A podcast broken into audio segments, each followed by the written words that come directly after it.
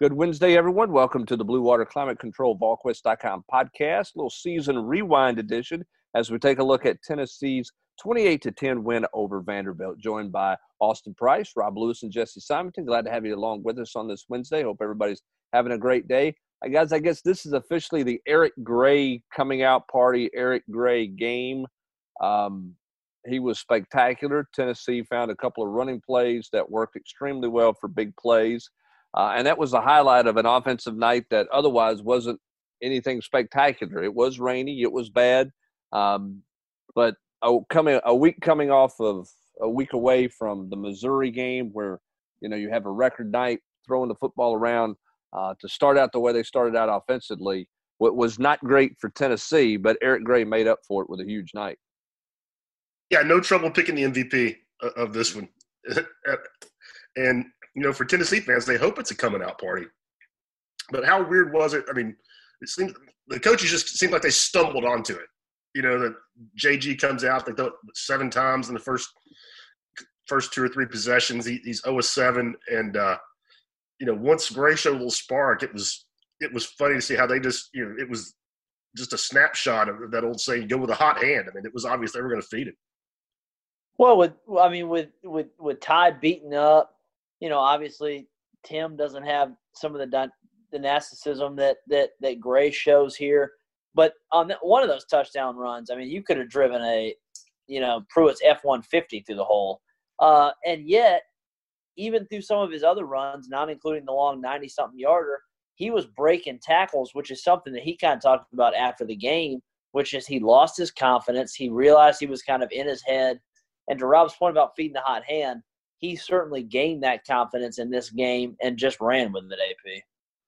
Yeah, no doubt. I, I thought that for a team that had gotten over the the hurdle of getting to a bowl game the week before, that way that made this game, you know, it was just kind of more cherry on top than it was, you know, anything else.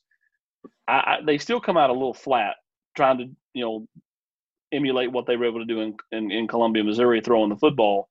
That but it was, you know, when when he found, yeah, but I mean, point being is like when he when he really kind of went boom and, and, and took off, it was like the rest of the team just kind of relaxed, and, and at that point, you know, it just felt like there was no way Tennessee was going to lose the football game, and Vanderbilt wasn't very good anyway. But I mean, it just seemed like there was a a relaxed feeling. You go back and to me, at least one in rewatch. I don't even know. I don't think it maybe felt that way that night, but in rewatch, it felt like there was just kind of a calm after Eric started to get a little bit of a spark. Well, and I mean, they they finally, I mean, Jarrett started, and they didn't throw it a lot, but he finally did start completing some stuff and made a couple plays on third downs to extend a drive. I mean, you go look at that opening possession. Dominick Wood-Anderson's open, the ball's behind him.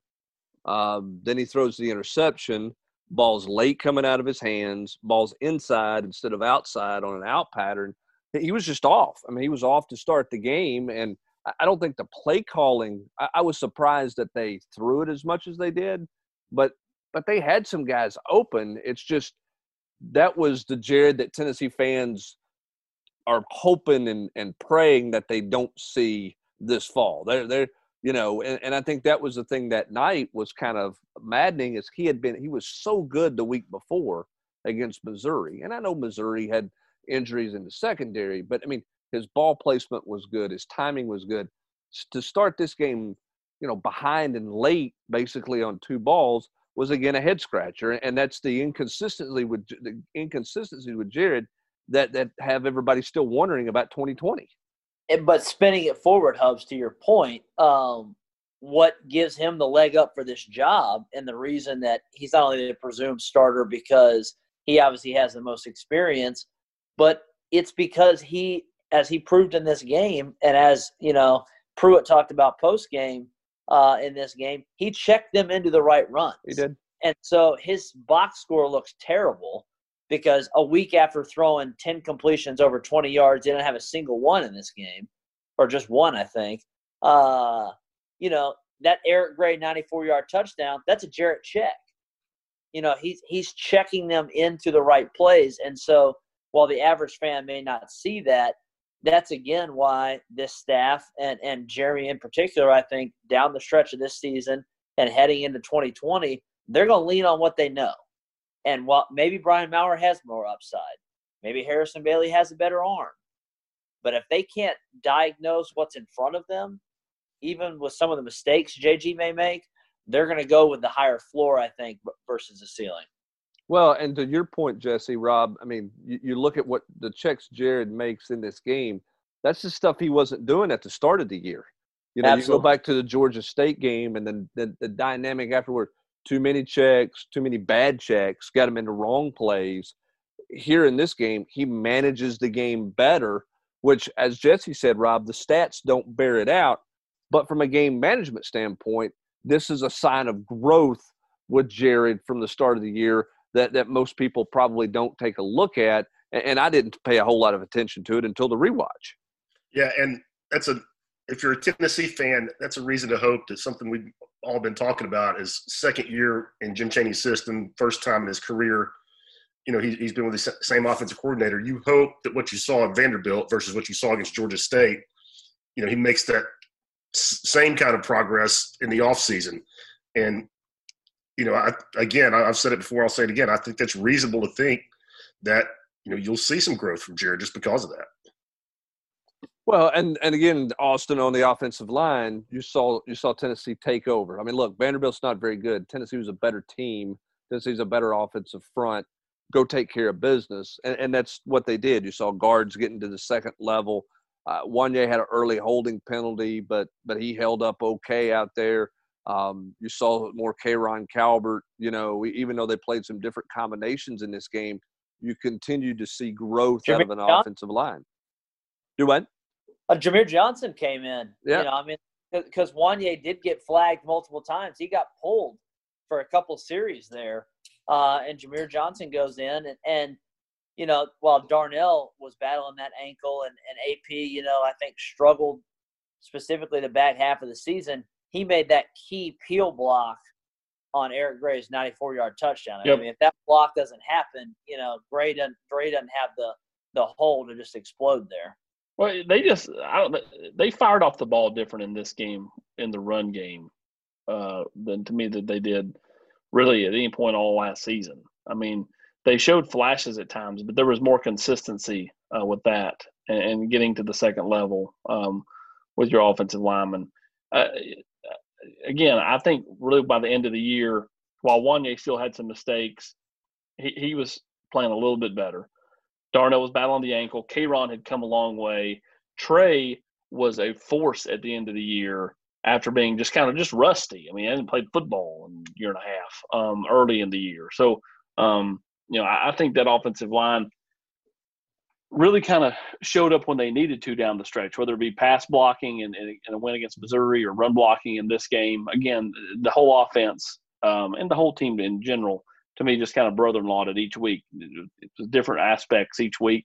And uh, you know the offensive line in this game, I you know was as good as they were all year, in my opinion, especially yeah. with the run blocking. And I mean, I'm, you made the point Vanderbilt's not very good, and I, and I agree. But I mean, Tennessee hadn't been doing this to to you know bad defenses, you know, running for 300 yards. So I mean, I don't I don't discount that just because Vandy, you know, was not great. Tennessee hadn't dominated, you know, even the bad defense that they played the way that they did today. And I, I just thought it was a, you know, just another sign of growth that we saw from this team in, in, in the final two months of the year. Well, there's I, something right, something to be said too when you have a when you have a 56 yard touchdown run, it gets your offensive line going. You know, they had not had one of those plays. I mean, they they had not had a guy hey, we're going to get you to the second level. You finish the thing off. You know, Jesse, they hadn't had those kind of plays earlier in the year. Here in this game, they get him to the second level twice, and yeah, there was a hole he could have drove. You could have drove a Mack truck through. They set it up for him, but Eric Gray finished both those runs, and I think that's something that's big for this offensive line's growth too. Oh, oh, for sure. And I think from a big picture perspective, kind of doubling down on what you and Rob uh, are saying here, to me, when you kind of zoom out, what was when you rewatch this game and the takeaways from we've now talked about four or five weeks in a row now where Tennessee's done some really, really good things, and yet they've done some bad things that kept some of these games closer than they should have been. But Tennessee won them all. And that is the kind of growth that this program started and has started to show, and what Tennessee fans are very optimistic and hopeful on that they'll continue to build upon in 2020 is Tennessee was a bad team at the start of this year. Yeah, Vanderbilt was bad all year. Tennessee was pretty darn bad at the start, and yet they showed that they could strain, they could sustain. And so maybe they weren't perfect in every aspect of the game, but by the end of the season, you know, on the teams that they were quote unquote supposed to beat, that Tennessee is supposed to, you know, have that W next to that ledger, they got that done. And and to this game is just yet another example of that. They were penalized a million times in this game. JG's not that good when he's asked to throw the ball. Um, they're fortunate a couple times, I think, defensively, and yet they pretty comfortably, you know, beat a, an in-state rival that they'd had trouble with the previous few seasons. Yeah, it's a game you didn't feel like Tennessee at any point was going to lose. No. You thought once Tennessee got the lead, they they, they were in control. I, I thought that uh, you talk about Austin. You're talking about the offensive line firing off and and guys playing fast. I thought this this game kind of shows what Alontae Taylor is. Alontae Taylor's aggressive, good athlete, but for Alontae to take the next step, he's got to improve his ball skills. He was in position to make plays. I thought he was more active than he had been in several weeks in this game.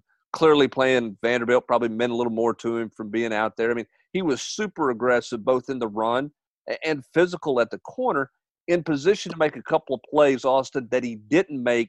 That when you spin it forward, looking forward, if he's going to be one of those guys on the corner, and he's going to have to go win a job because there's other guys out there. He's got to take that, that quote next step and make more plays, which means his ball skills are going to have to improve. You're right. Uh, you know, for me though, but I thought he was good in this game. Don't get me wrong. I, I thought he was good. It's just the touchdown he gave up. He was in a really good position. He just didn't play the ball very well. Go ahead. I'm sorry. I was going to say uh, the thing about Alontae is, you know, you remember he didn't play. He had never really played DB. I mean, playing DB in high school, Coffee County, and playing DB in the SEC for Jeremy Pruitt, a little you know, different, night, night and day.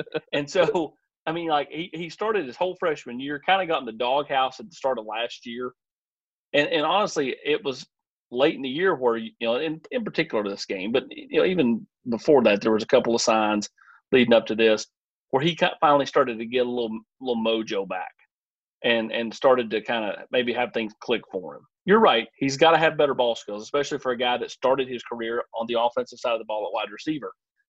But, um, you know, I think more than anything, it's just about, you know, growth, maturity, and experience. And, and this is a, a kid that just hasn't played a ton of football at this level at that position. Again, he did it as a freshman because he was forced to because they had nobody else. But last year, kind of got in the doghouse, and by the end of the year, at least, had kind of doggy paddled out of the doghouse and, and, and was, you know, playing better football.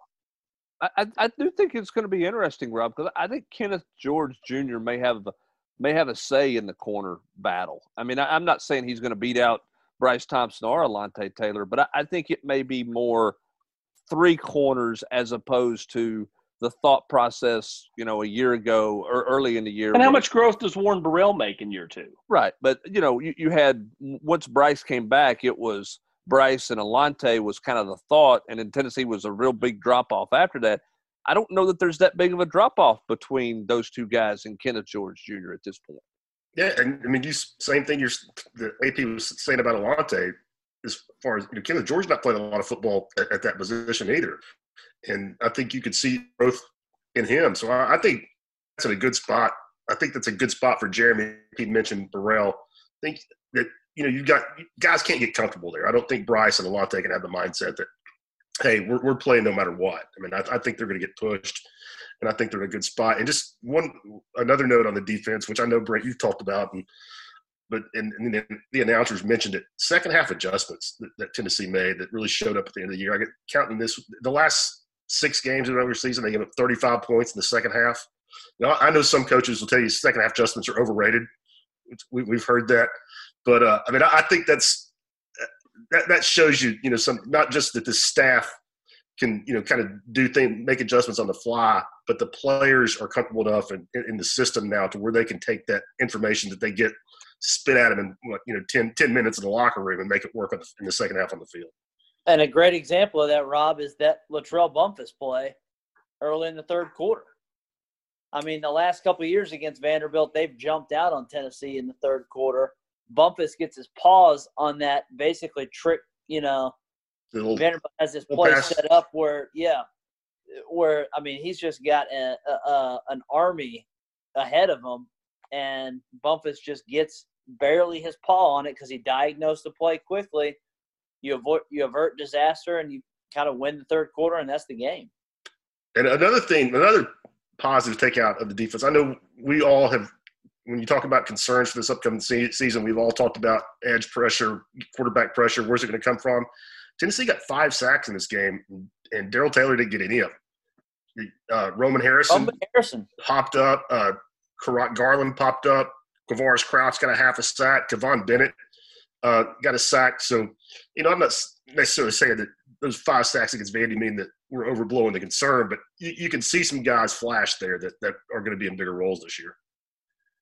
Yeah, that's yeah, that's a good point. I I love the point too about the second half adjustments, Austin, because I don't think for this team it's just about the second half of each individual game. I think it's the second half of the season. You know, I think that's part of the growth of this team is, you know, it wasn't just that guys suddenly got better in the scheme. They tweaked some things to to guy to you know to guys' skill sets and their ability that dialed into some things, and I, I, think that's why this team got better the second half of the year, and, and they were a better second half football team uh, than they were in, in some cases a first half football team, particularly on the defensive side of the ball. Well, figuring it out in year two, you know, I, year two in the defense, but figuring it out on the back end of the. Uh, this season with with that you know you, you mentioned several guys whether it be Roman Harrison, Quavaris Crouch, Henry, um, several guys that were freshmen. I, I really think if Tennessee is going to take a step forward this year, that group, which will just be sophomores, have to really ascend into a leadership role. Because in my mind, that's where this team takes the next step. Because one, all those kids, you know, Q, Henry, um, you know, Wanya, they're all very smart kids. Um, you know, and I think they can be leaders as sophomores. Um, but to, but to your point, you know, I, I think that you know figuring things out, figuring what makes each kid tick, being able to uh, you know roll things certain ways to to benefit you know a player or two, something that that Jeremy and and and Da really were able to figure out late in the year. And this team played with so much more confidence defensively. Um, you know, really that last month. You know, I thought you know there were several times they kept Tennessee in games when Tennessee was in a funk and either couldn't pass it or couldn't run it because they, they was, there was really not a game where they just did both outstanding. Man, th- this isn't exactly a controversial take. I mean, we all thought Henry T was a, a, really good football player. That's one of my biggest takeaways from going back and watching all these games again. Because you know we're in the press box. You don't always have the benefit of see, you know seeing replays in, in detail. You're, you're you're you're taking notes. You're you're tweeting something out.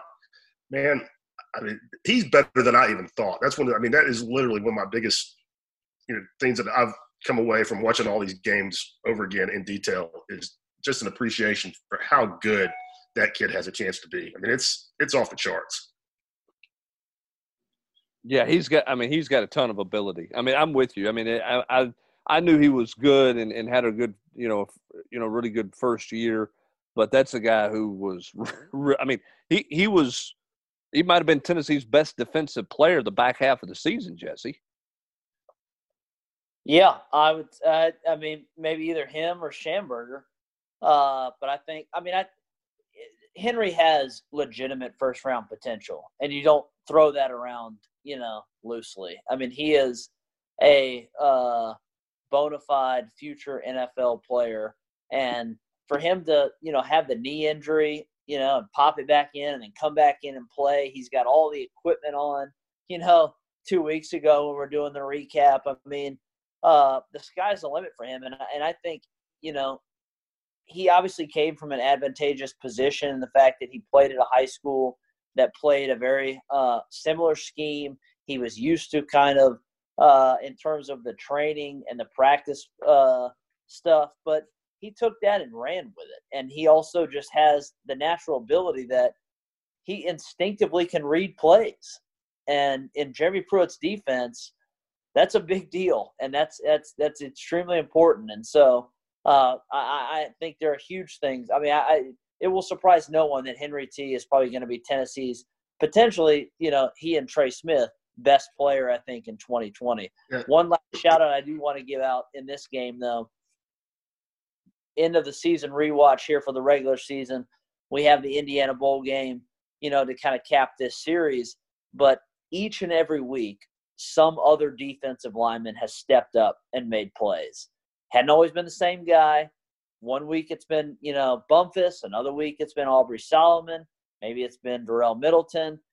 A couple times this season, it was Matthew Butler. This was another one of those games, you know, and, and Matthew Butler was good in this game. And the fact that Tennessee gets all these guys back, plus Emmit Gooden, you know, I don't think any of them are, are superstars like we, you know, we just talked about in terms of what Henry T could be at, at the inside linebacker position but they are all above serviceable players who, on a given week, one of them can make enough plays to be a game changer. And that's what Butler was in this game. I mean, he had tackles for loss, pass deflection, a couple quarterback hurries, and that helped the defense get off the field on third down multiple times. It's the first yeah, time in a like long, long time. Brother-in-law. I mean, you know, the brother, the, the defensive linemen, you know, because they have, as you said, not spectacular players at that position, but really, really solid players at that position every week, you know, if, if so and so has a down game, somebody else of equal talent could step in and and and steady and, and steady the ship, so to speak. Yeah, Hubbard, it's the first time in a long, long time Tennessee has had quality depth on the defensive line in the two deep, or you know, maybe even you know could stretch it a little further than that. I mean, I, I think that's one of the just one of the biggest things you can point to of how Jeremy has you know raised the level of this roster to where you're no longer battling you know Vanderbilt and Kentucky and you know for in Missouri in the, in the bottom of the SEC. Well, and they were a group that still has plenty of room to grow and, and are going to improve for sure. But because of how they played this past season and how they played throughout the stretch down the stretches, Tennessee didn't have to sell out and blitz all the time. They could play coverage on third and six and still get quarterback pressure. Early in the year, they were having to bring blitz every time on third down in an effort to try to get off the field. It was feast or famine. And because of the growth of the defensive linemen and those guys you guys just mentioned, Tennessee didn't have to do that. So big win for Tennessee to, to keep the momentum going. We'll talk about the Indiana win. We'll talk about the onside kick and the bowl win coming up next week. But this was Eric Gray's day. And again, continued growth and consistency from Derrick Ansley's unit as the Vols beat Vanderbilt. Hey, in East Tennessee, you need a reliable heating and air system designed for your home and our climate. You need a team that's trained and held to the highest of standards you need solutions, not sales pitches. Many heating and air companies in Tennessee, but there's only one name you need to know. That's Blue Water Climate Control, family operated, veteran owned. And right now, if your system is in need of a major repair, you need to contact them. Get them to send out one of their experts to tell you what you need. Maybe you need a whole new system. Maybe it's a simple repair. Maybe it's something in between. Their experts are going to tell you exactly what you need let you know the best way to go about improving your indoor air quality and the options that are available for you. That includes financing options such as same as cash and rent to own. Give them a call today at 865 299 2290 or visit bluewaterclimatecontrol.com to make an appointment. Blue Water is an authorized dealer for American Standard Heating and Air Conditioning. For Austin Price, Rob Lewis, and Jesse Simonton, I'm Brent Hubbs. Thanks for joining us on this Season Rewind podcast and have a great rest of your Wednesday, everybody.